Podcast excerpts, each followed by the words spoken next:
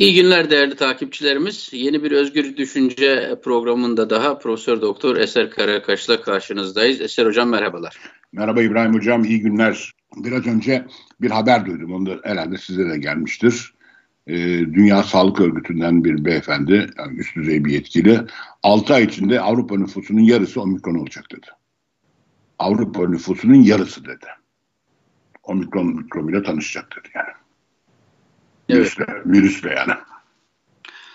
Evet, hakikaten e, e, bugün tanıtacağım e, kitap var. E, takipçilerimize söz vermiştik. Programın sonunda tanıtırken bu mikrop konusu da evet. benim tanıtacağım kitabın e, e, kavramları arasına girecek. Hocam e, e, şöyle e, size bir soru sormak istiyorum bugünkü programa başlarken. Türkiye ekonomisi... Ama zor zor olmasın hocam ne olur gözünüzü. Yok. Açıkçası Türkiye ile ilgili olarak zor konu mu kol kaldı, kolay konu kaldı mı? Türkiye'nin halleri bizi de sarmış sarmalamış durumda. Şimdi şunu herhalde herkes kabul edecektir. Türkiye tarihinin en derin ekonomik krizlerinin birincisi değilse de bunlardan birinin içinden geçiyor içinden şu an. Geçiyor, evet, evet. Ee, daha önceki krizleri Türkiye'nin genel olarak finansal krizler olurdu. Ee, devletin gider ve gideri, hane halkının, şirketlerin, bankaların bilançoları e, iyi idare edilemediği için e, denetim ve düzenleme mekanizmaları burada çalışmadığı için genel olarak bir finansal kriz olarak başlar. Devamında ekonomide bir küçülme gelir. İşte ardından IMF'ye gidilir. IMF'den bir para alınır. Bu finansman gücüyle e, ekonominin gemisi yeniden yüzdürülür ve göreceli olarak hızla ekonomi tekrar e, bir makul bir patikaya geri dönerdi. Türkiye'nin aşağı yukarı hikayesi böyleydi. Fakat e, Erdoğan e, başkalarının denemeyi aklın ucundan geçirmediği devletin, milletin geleceğine ait ne varsa stoklarda, evin e, ahırında, ambarında, tavan arasında e, evin köşesini, e, sırığını, duvarını ne varsa yaktı, kullandı ve buna devam etti. Şu anda da ediyor ve krizi tabiri caizse Türkiye'nin böyle doğum yapamayan bir annenin çektiği acıyı anımsatır bir şekilde bir şeyin gelmekte olduğunu görüyorsun, biliyorsun ama o doğum bir türlü e, gerçekleşmiyor. Erdoğan milletin geleceğine sabotaj yapmak suretiyle bu krizi engelledi e, ve şimdi o kriz artık finansal olmaktan çıktı Büyük oranda reel ekonominin krizi, bir rekabetçilik krizi, bir verimlilik krizi, bir beşeri sermaye krizi, bir kurumları yok olması krizi, bir toplumsal barışın ayrışmanın krizi, bir hukuksuzluk krizi olarak dört bir yandan alev alev yanıyor.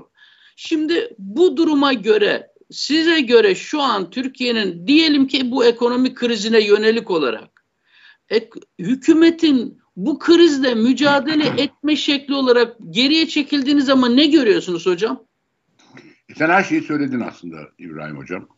Yani fazla ekleyecek bir şey yok. Ne dedin? Ben senin söylediklerinden üç kelimeyi not aldım buraya. Bir verim, verimlilik krizi dedin. Yani bir verimsizlik krizi ve beşeri sermaye krizi dedin. Bu geri çekilip baktığım zaman Türkiye ekonomisi de e, zaten eğitim çok sorunluydu.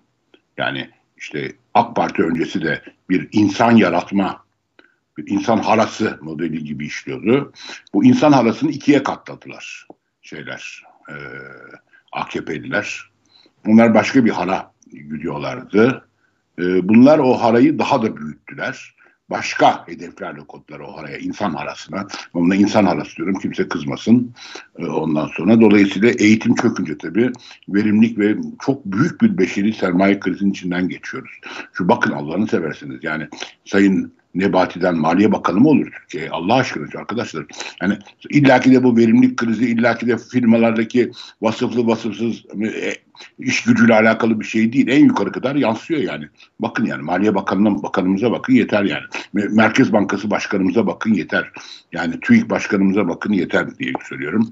E bir de tabii e, şey dedin aynı zamanda hukuksuzluk krizi dedin.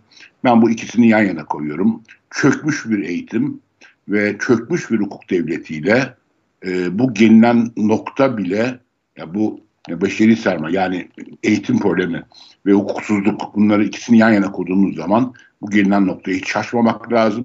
Hatta ben daha da kötüsünü bekliyorum korkarım.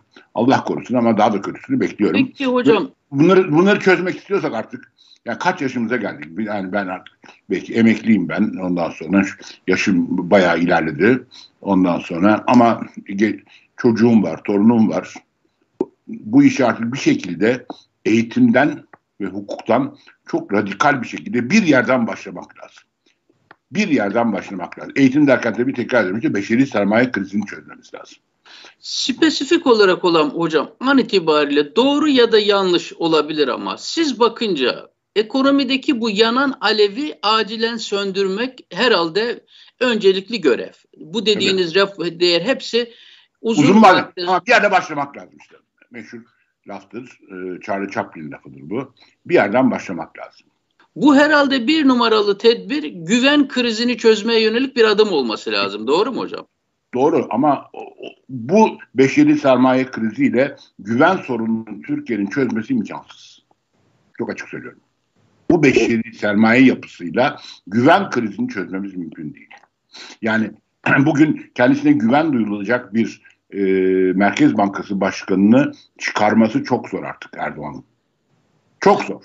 Şimdi e, bu beşeri sermaye vurgusunu yaptınız. E, e malum haliniz e, Vakıf Bank'ın yönetim kuruluna bir güreşçiyi yönetim kurulu üyesi yapmıştı Erdoğan. Bu eleştiriliyordu. O e, eski bir AKP'li milletvekilini. E, sonra bir arkadaşım bana dedi ki e, ya dedi bunun elinde sonsuz miktarda bu stoklardan var.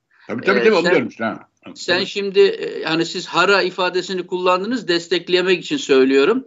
Dolayısıyla bundan daha kötülerini bulması mümkündür dedi. Tabii. Sonra Boğaziçi Üniversitesi'ne Melih Bulu'yu rektör olarak atadı. Vahim mesela, bir mesela, e, isim. Mesela. Mesela. Sonra e, arkadaş dedi ki bak ben sana demiştim bu elinde çok var bu stoklardan seni daha fazla şaşırtacak şey de yapabilir. Tabii, tabii, tabii. E, işte devamında geldi e, bir tane e, tekstilciyi te, birkaç tane tekstil dükkanı olan bir kişiyi Maliye Bakanı yaptı. Maliye Bakanı yaptı. E, kendi ürettiklerini dünyaya sudan ucuza öteye beriye satmaya çalışan bir de ithalat var. Bir de marka ithal ediyor. Onları da pahalı pahalı içeride satmaya çalışan bir adamı. Dolayısıyla basit küçük bir tüccarı e, hiçbir tabii, tabii. entelektüel ve dünya perspektifi olmayan bir kişiyi e, tamamıyla üç tane mağazasında daha çok e, affedersiniz don nasıl satarımın ötesine vizyonu geçmeyen bir kişiyi e, e, Maliye Bakanı yaptı. Ama benim kanaatimce şu hocam şu an e, yani bu yangını söndürelim diye doğru ya da tutundukları şey döviz ol, e, olmak üzere hareket ediyorlar diye görüyorum ben. O da şöyle bir şey çok komik tabii ama e, maalesef durum budur. Biliyorsunuz e, hem Merkez Bankası Başkanı Erdoğan'ın talimatlarına uyarak hem de diğer ekonomi yönetimindeki kişiler defaatle biz dövize bakmıyoruz. Türkiye'yi döviz ve enflasyon e, e, parantezine aldırtmayacağım size. Döviz, faiz, enflasyon parantezine aldırtmayacağız. Yani döviz ne olursa olsun bakmayacağız. Faiz ne olursa olsun bakmayacağız. Enflasyon ne olursa olsun bakmayacağız demişlerdi. Peki iyi de birader e, bunların elden kopup gittiği bir Türkiye'de bakacağınız şey nedir dedi sorduğumuzda hepimizi ürküten bir cevap geldi. Dediler ki biz dediler acayip bir ihracat hamlesi yapacağız. Oradan e, dış ticaret açığını, cari açığı kapatacağız ve bu zincirleme geri doğru her şeyi derleyip toparlayacak. Bugün, Fakat yine, hani, bugün yine cari açık açıklandı. Evet, evet, onları konuşacağız bu anlamda.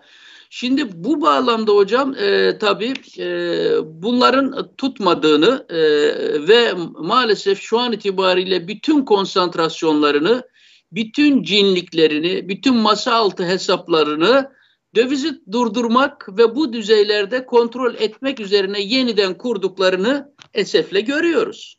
Evet evet. Yani, Bana göre tek strateji bu. Ne yapalım da hala ne yapalım da dövizi bu rekor düzeyde seçime kadar tutalım. Hocam hukuksuzluk ve bu dediğin gibi işte bu sermaye bir şeyiyle kalitesiyle yani sermaye derken beşeri sermaye kalitesiyle daha şey diyelim bu beşeri sermaye çok iktisatçı lafı bu insan kalitesiyle çok zor. Çünkü kafalarında herhangi bir şey de yok. Bir model de yok yani. Mesela bayıldım o heterodoks lafına. Ah heterodoksunu sevsinler senin. Yani e, sanki ortodoks teoriyi çok iyi biliyor ve uyguluyor da yani ondan sonra o, o, onun içinden cambazlık yapıp heterodoksi e, şeyine kayıyor. Sevsinler senin o heterodoks heterodoks heterodoks heterodoks şey, teorini. Sevsinler yani. Yani Şimdi hocam e, e, geçen hafta e, meclisteki bu e, dövize endeksli mevduat e, muhabbetinin yasalaştırılması süreci biliyorsunuz görüşülüyor. Ondan sonra ne çıkacak diye hepimiz bekliyoruz. E, daha bunun yasası niteliği belli olmadan işte bir takım insanlar kanmış zorla, cebren, kandırılarak, e, ürkütülerek e, oraya sokulmuş. Çünkü artık e, bankaların e, müşteri temsilcileri telefon ellerinde insanları tek tek arayıp tehdit ediyorlar. Buna, buna sarayın emridir. Bakın buna geçmezseniz kayıtlara giriyorsunuz şu an. Not ediliyorsunuz şu an.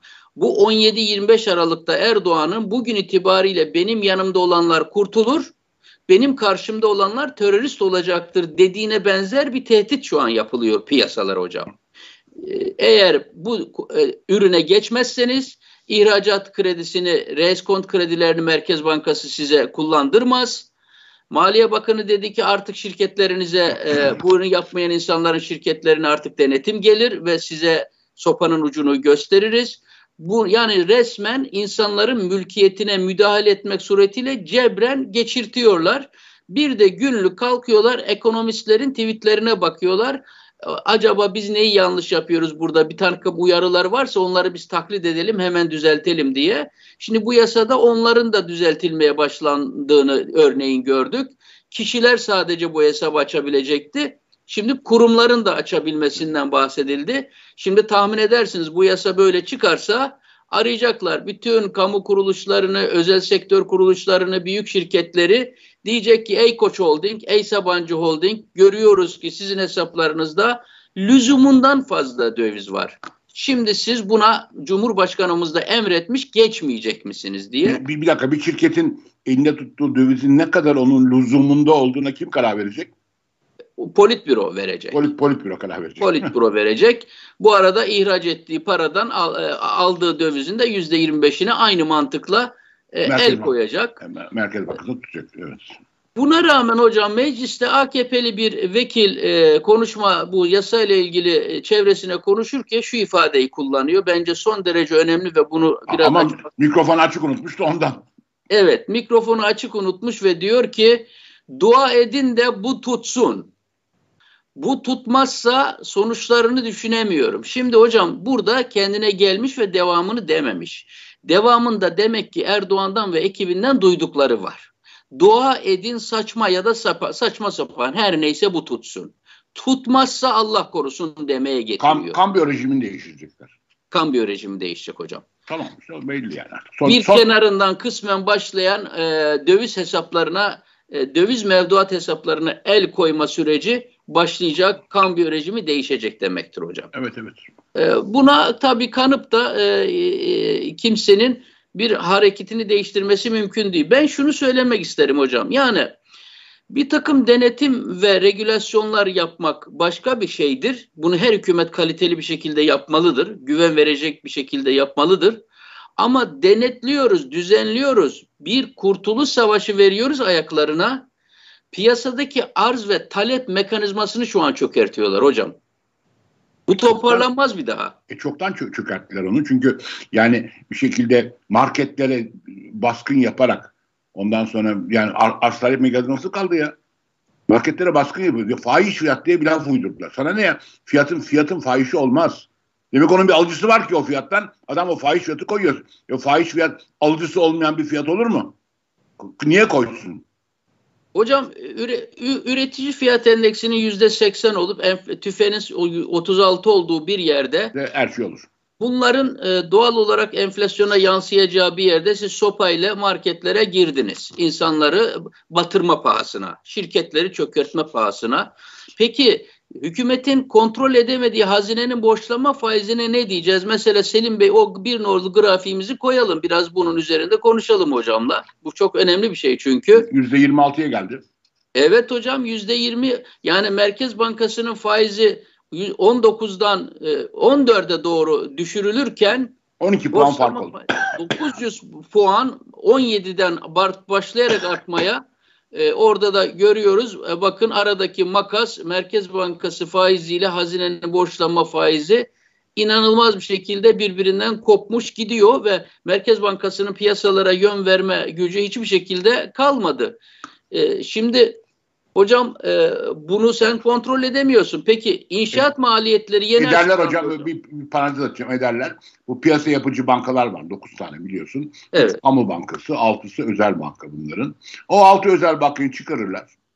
Ondan sonra e, kamu bankalarına da Merkez Bankası para pompalar. Ve dolayısıyla ben sana söyleyeyim e, hazine yerlerinde de faiz 14'e 10'a kadar hatta 5'e 4'e kadar düşürürler. Bunu da yaparlar. Bir kanun bir kanunla olur bu. O hazine işte piyasa yapıcı bankalardan o özel bankaları çıkartacaksın. Ne demek özel banka ya? Önemli. Bunlar milli mesele hocam. Böyle Allah'ın kim kimden kimin bankası ama üç tane banka girecek bu hazine yerlerine. Vakıflar, e, Halk Bankası ve Ziraat. Parayla pompalayacaklar or- oraya.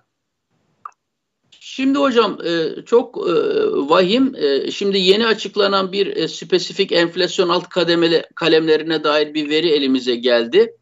Geçen senenin aynı ayına göre hocam Kasım ayında aralığınkini henüz daha spesifik olarak öğrenemedik. Kasım ayında inşaat malzemelerinin fiyatları geçen senenin Kasım'ına göre yüzde 49 artmış bir önceki aya göre de bunların hepsi TÜİ'nin verileri. E, o verilerdeki sansüre rağmen rakamlar böyle. Geçen aya göre de yüzde sekiz olarak artmış durumda. Şimdi enerjinin her kategorisinde e, zam üstüne zam gelirken, döviz bu kadar yüksekken, inşaat malzemelerinin her şeyine e, oluk oluk zam gelip bu kadar artmışken, nasıl olacak da e, siz e, bir insanlara yüzde on dörtte mahkum ettiğiniz bir faiz oranından sözde tasarrufa ikna edeceksiniz. TL'de kalmaza ikna edeceksiniz. Ve e, dükkanları dövmek suretiyle bu süreci kontrol edeceksiniz. Bakın bu iki nolu grafikte bizim çok e, hoşumuza giden grafiklerden biri devletle toplum arasında kurulmuş olan ilişkiler e, bu meşhur hocam e, Merkez Bankası'nın enflasyon hedefiyle gerçekleşen enflasyon arasındaki ilişki. Şimdi e, e, Selim Bey onu verecek şimdi.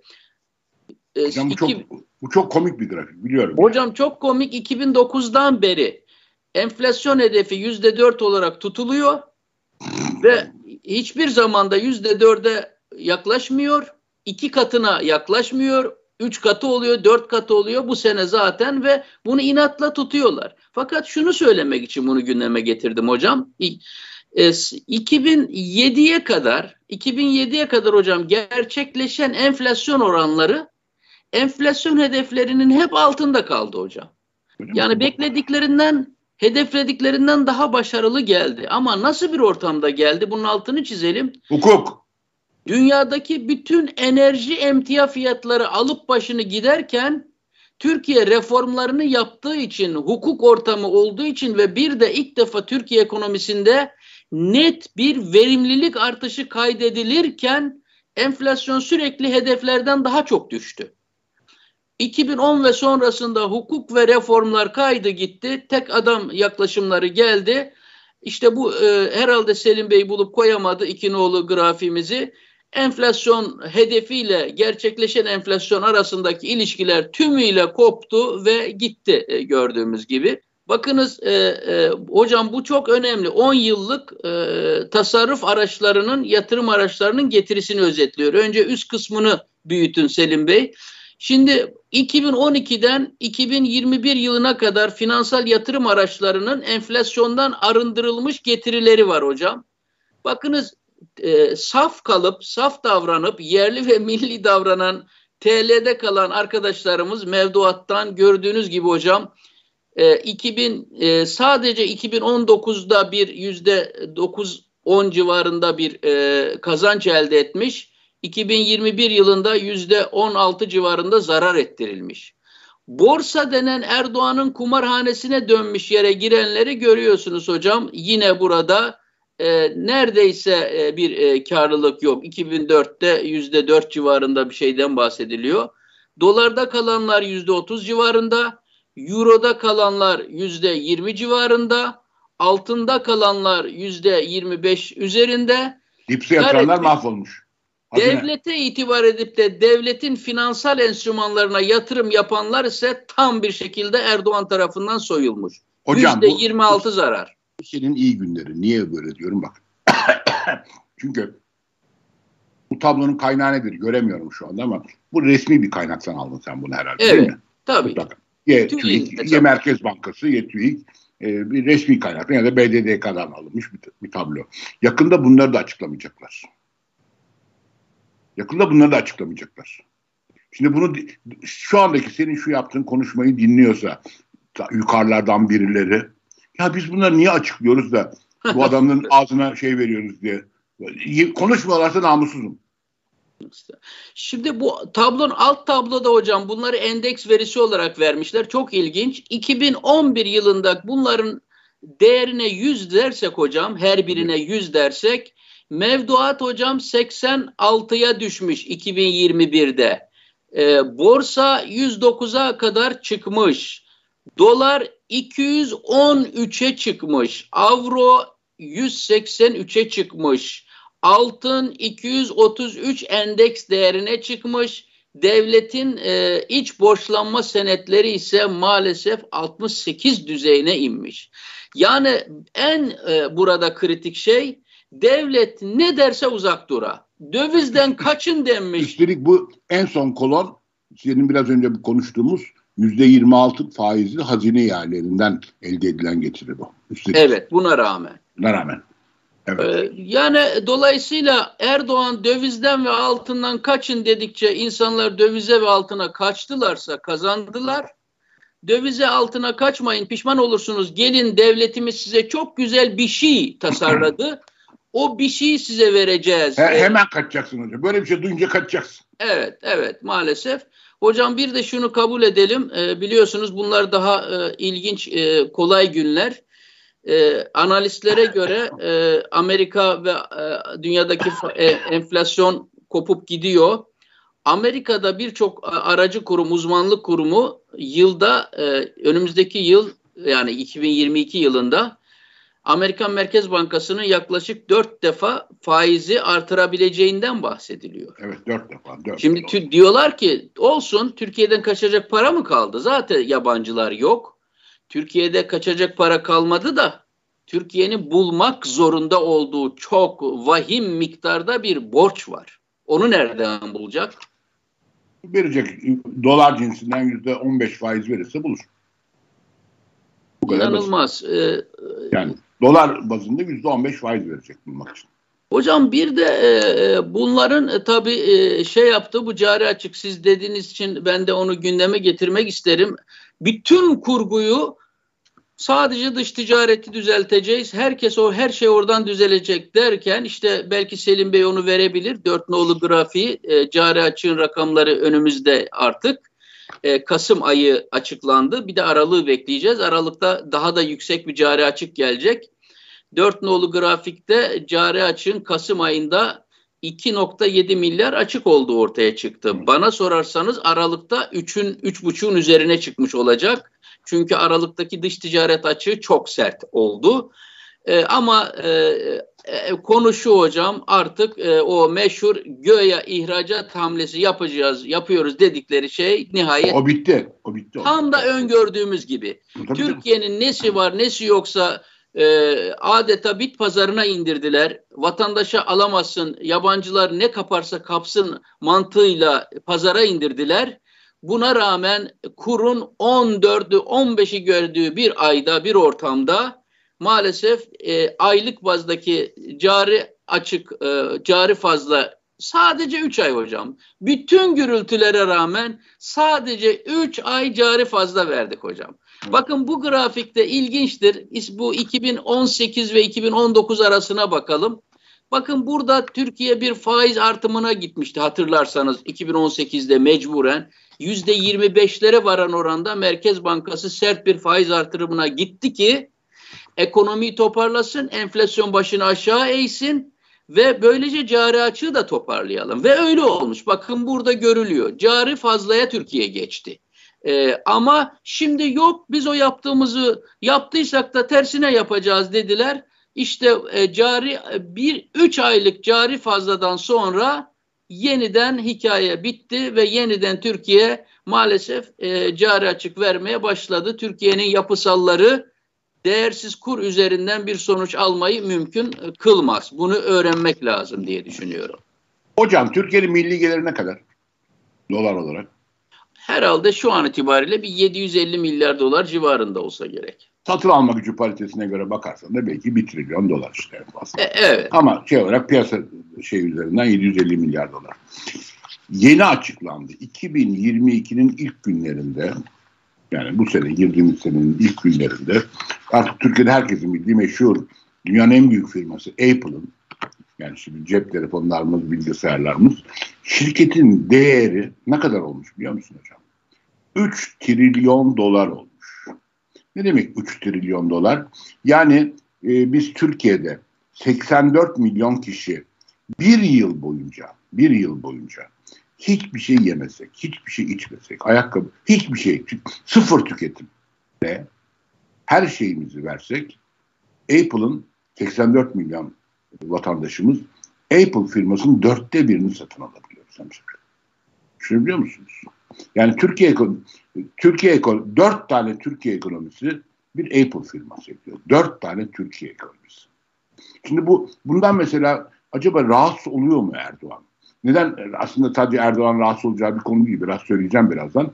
Çünkü Apple bir fenomen. Nasıl bir şeyse ben de bilmiyorum. Ama hemen arkasına Microsoft geliyor. Bak neden bunu söylüyorum. Microsoft'un da toplam piyasa değeri 2.6 trilyon dolar. Yani Bill Gates. Amazon 1.8 trilyon dolar. Amazon. Google, Alphabet yani 2.1 2.1 trilyon dolar. Düşünebiliyor musun? Şimdi 2020-21 yılında yani yıllık iPhone'un satışları yüzde 47 artış göstermiş. Yani satışlarına elde ettiği gelir. Yüzde 47 artış göstermiş. Şimdi e, iki çeyrek arası 2021'in dördüncü çeyreği 2020 20'nin dördüncü çeyreği arasındaki cirosu da yani yine geliri yüzde 29 artış göstermiş iki çeyrek arasında. Ve böylece şimdi bu ilginç bir şey yani. Bunları Türkiye bakmadan mesela şeyler Financial Times borsa endeksi var. İngiltere'nin meşhur. Burada neler var? Shell Company var. Yani meşhur petrol şirketi Shell var. Dünyanın en büyüklerinden. Değil mi? HSBC var. AstraZeneca var falan. O endeksteki bütün firmaları topluyorsun. Financial Times'in içindeki endeksi 2.9 trilyon dolar ediyor. Yani Apple'dan küçük. O endeksteki bütün firmaların piyasa değerleri. Fransızların meşhur KAK 40 diye bir şeyi var. Endeksi var. O 2.7 trilyon dolar. Yani Fransa'nın bütün büyük şirketlerini borsaya açılmış şirketlerini toplasan Apple'ın altında kalmışlar. Almanya'da bak neler var. Deutsche Telekom'un olduğu, Volkswagen'in olduğu, Siemens'in olduğu meşhur DAX 30 endeksi 2,5 trilyon dolar toplam oradaki şeylerin değeri firmaların değeri. Evet hocam aşağı yukarı konvansiyonel yöntemlerle giden şirketler yeni teknolojilere uyanmıyorlar. Yani mağlup olmuşlar yani. Mağlup olmuş durumdalar. Bakın şöyle bir, ben şey, onu... şöyle bir şey söyleyeceğim. Apple'ın bir dakikada elde ettiği satışlar ne Bir dakikada ne kadar satıyormuş biliyor musun? Bir dakikada. Yani bugün için itibaren mesela, bugün nedir? Ayın 11'i mi? Ee, evet 11 Ocak 21'de 850 bin dolarlık şey satışı varmış. Apple satışı. Bir dakikada dünyada. 850 bin dolar. Yani ben şu lafa başladan beri iki dakika geçti. Yani aşağı yukarı 2, 2, 2 milyar dolarlık şey satmış. Şimdi hocam e, sizin bu e, verdiğiniz... Abi de devletler bir de şunu söyleyeyim. Çok özür diliyorum. Estağfurullah. Bir, bir sürü büyük devletten de büyük. Ben Türkiye sıfır ettim. Türkiye diye saydık yani biz Tür Türkiye'liyiz diye. İtalya'nın milli gelir 2 trilyon dolar. Apple'ın 3 trilyon dolar. Brezilya 1.8 trilyon dolar. Apple 3 trilyon dolar. Kanada 1.7 trilyon dolar. Rusya 1.7 trilyon dolar. Yani koca Rusya'nın süper güç, Rusya'nın bir yıllık ürettiği katma değer, mal ve hizmetlerin ürettiği, mal ve hizmetler üzerine üretilen katma değer aşağı yukarı Apple'ın yarısı kadar. Yani Güney Kore öyle. İspanya yarısının altında. Şimdi bunu ama bunu niye söylüyorum? 20 yıldır, tam 20 yıl oldu. AKP Türkiye bu şirketler grubuna yani bu şirketler grubu dediğim Apple, Microsoft, Amazon, Alphabet, Google gibi şirketler grubuna girmeye aday olabilecek e, bir şirket üretti mi? Yok böyle bir şey. Böyle bir şey niyet de yok. Bir getir var galiba bu gruba girebilecek ama çok çok küçük ama bunlar önemli baş, başarılı şirketler, getir gibi şirketler. Ama çok çok küçük.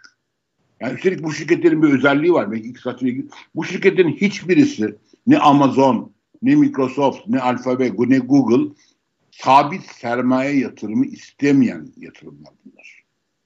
Yani 10 bin, 15 bin dolarla kurulmuş bu şirketler.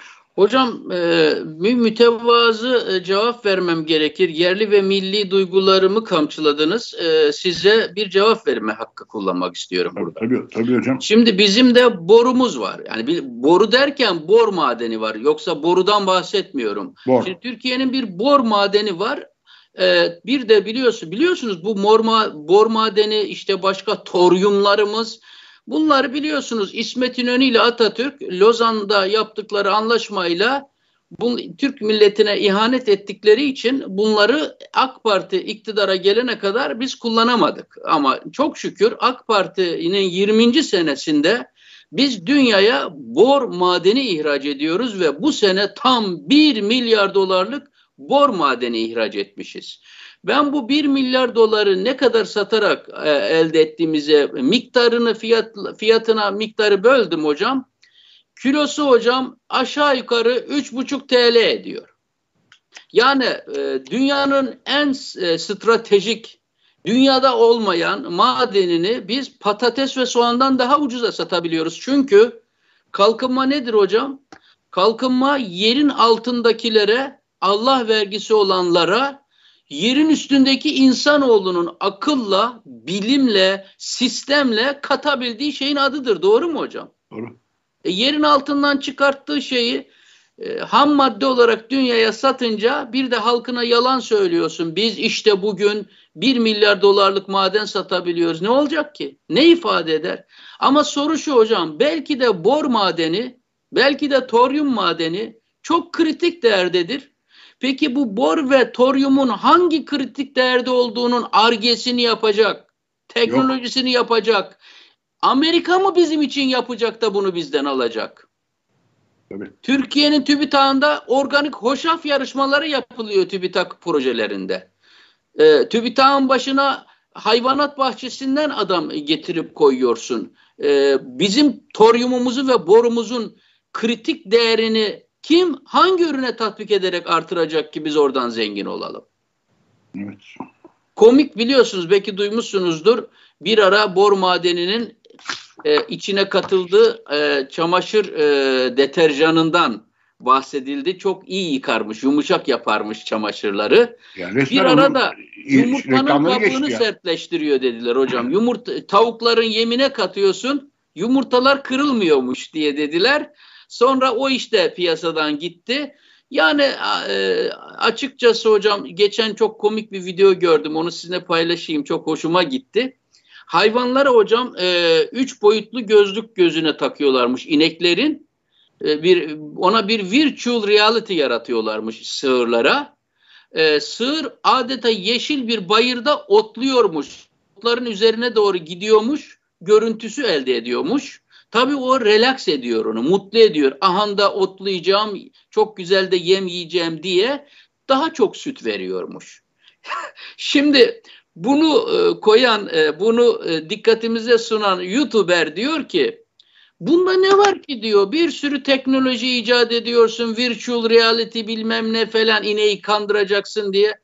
Ya AKP bir kuruş harcamadan 80 milyonu mala bağladı. Bak e, takıyorsun gözüne dünyanın en büyük gücü olarak görüyorsun kendini. Takıyorsun herkes bizi kıskanıyor gözüküyor. Takıyorsun her tarafımızdan mutluluk akıyor. Erdoğan daha pro, produktif, daha inovatif bir adam diyor yani. Doğru. Doğru valla. Diyecek bir şey yok. Evet. Hocam biraz kitap tanıtımımıza geçelim mi? ben iki kitaptan bahsedeceğim. Daha iki kitaptan bahsetmeyeceğim. Sadece bir kitaptan bahsedeceğim. Bir tane de çok genç bir yazardan bahsedeceğim. Buyurun. Evet. ben özür dilerim. İsterseniz e, ben başlayabilirim. Yok, yok. Beş yıldır İstanbul'a gidemediğim için İstanbul özlemim artık şeyde hat safhada. Ee, Doğan Kuban kitabı da şöyle göstereyim. Hiçbir kitap. Doğan Kuban bir profesördür. Mimarlık tarihi profesördür. Daha yeni vefat etti. İstanbul 1600 yıllık bir müzedir diye kitabı Doğan Kuban Hoca'nın. Ee, bu kent ve mimarlık üzerine İstanbul yazılarının toplanmış hali. Ama İstanbul'la ilgili hem çok önemli tabii muazzam bir mimarlık tarihi otoritesi. Dünyanın en iyi üniversitelerinde çalışmış, e, dersler vermiş. E, çok önemli bir profesör Doğan Kuban. E, kayınpederimin de arkadaşıdır. Yine rahmetli oldu Doğan Bey. Daha bir yıl olmadı Doğan Bey vefat edildi. 4-5 yani. Allah aşkına çok uzun yaşadı. Ee, hep mimarlık üzerinden, mimarlık tarihi üzerinden bir kentin tarihini anlatıyor. Mahalle mahalle. Özellikle camiler, mesela cami mimarileri üzerinden bir İstanbul tarihi çıkarıyor. Çok çok güzel bir kitap. Ee, hele ben dediğim gibi 5 yıldır doğup büyüdüğüm şehre gidememenin de şeyiyle, e, burukluğu ile bu kitabı getirttim Türkiye'den ve büyük bir keyifle karıştırıyorum, okuyorum. Evet, kitabın şeyi bile çok güzel. İstanbul 1600 yıllık bir müzedir. Kitabın is, ismi bile çok güzel yani. Bir açık, bu Floransa için söylenir bu. Yani açık müze diye. İstanbul'da bir açık müzedir aslında yani. Dolayısıyla e, İstanbul'da yaşayan arkadaşların, İstanbul'da yaşaya, yaşama olanakları olan arkadaşların bu müzede yaşamanın tadını çıkarmalarını, e, gezmelerini, böyle kimsenin gitmediği küçük sokaklardaki eski kiliselere, eski camilere e, gidip oralarda böyle bazen e, yere oturup böyle şeye o, o caminin ya da kilisenin şeyine, kubbesine uzun uzun bakmalarını öneriyorum. Ama bunu yaparken de dediğim gibi Doğan Kuban Hoca'nın bu kitabını da okuyarak dolaşırlarsa bambaşka bir perspektif edineceklerini düşünüyorum. Dolayısıyla benim bu İstanbul özlemime çok şey geldi. Doğan Kuban'a da bir muazzam bir şey var. Bu rastgele seçtiğim bir kitap. Dünyada yazılmış en iyi İstanbul tarihi yerli Doğan Kuban'ın. Yine yine mimar olarak yaklaşarak muazzam bir İstanbul tarihi yazmış. O da harika bir kitap. Harika. Bir de Hocam, genç bir arkadaştan bahsedeceğim. Bilgehan Uçak diye e, ikinci kitabını çıkarıyor. Çok yetenekli bir genç arkadaş. Bilgehan. E,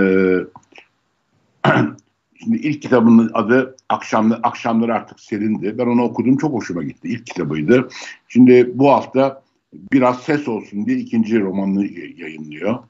Bu genç arkadaşları da bir şekilde biz izleyenler varsa genç arkadaşların da kitaplarını yani Bilgehan, Bilgehan Uçağın bu kitabını e, edinmelerini, kitaplarını edinmelerini öneririm.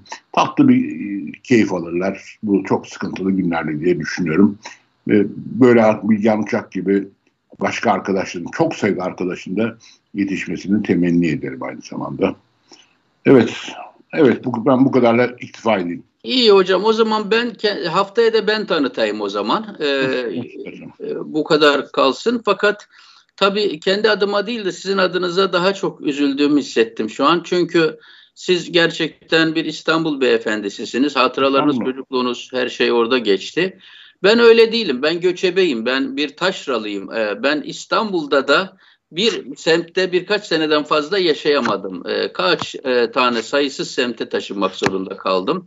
Hal böyle olunca hocam e, komşu hacı bilmem ne teyze e, filan şunlar giller oluşmuyor hayatınızda.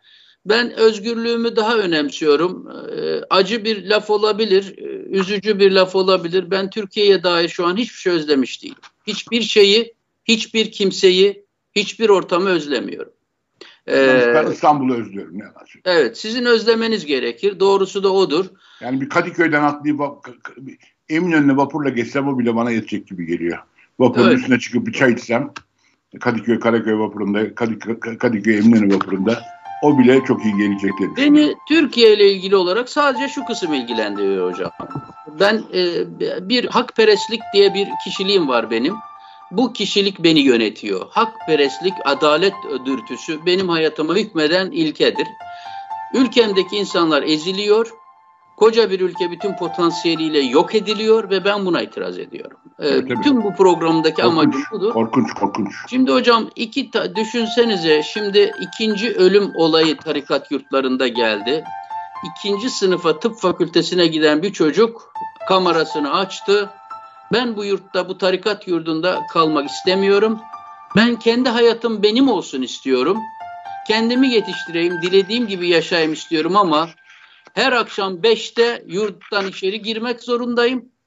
Devamında yemek yiyip namaz, istemediğim namaz ibadet ortamına, Risale-i Nur kitaplarını okuma ortamına zorlanıyorum. Abilerin emirleri bilmem kimlerin emirleri derken sevmediğim etmediğim işlerin baskısı altında kendime zaman da kalmıyor. Ailem beni zorla buraya verdi, zorla tutuyor burada. Yiyecek harçlığım yok, gidip sınacağım devlet yurdu yok deyip arkadan intihar ediyor. Bu etti ikinci, daha yeni.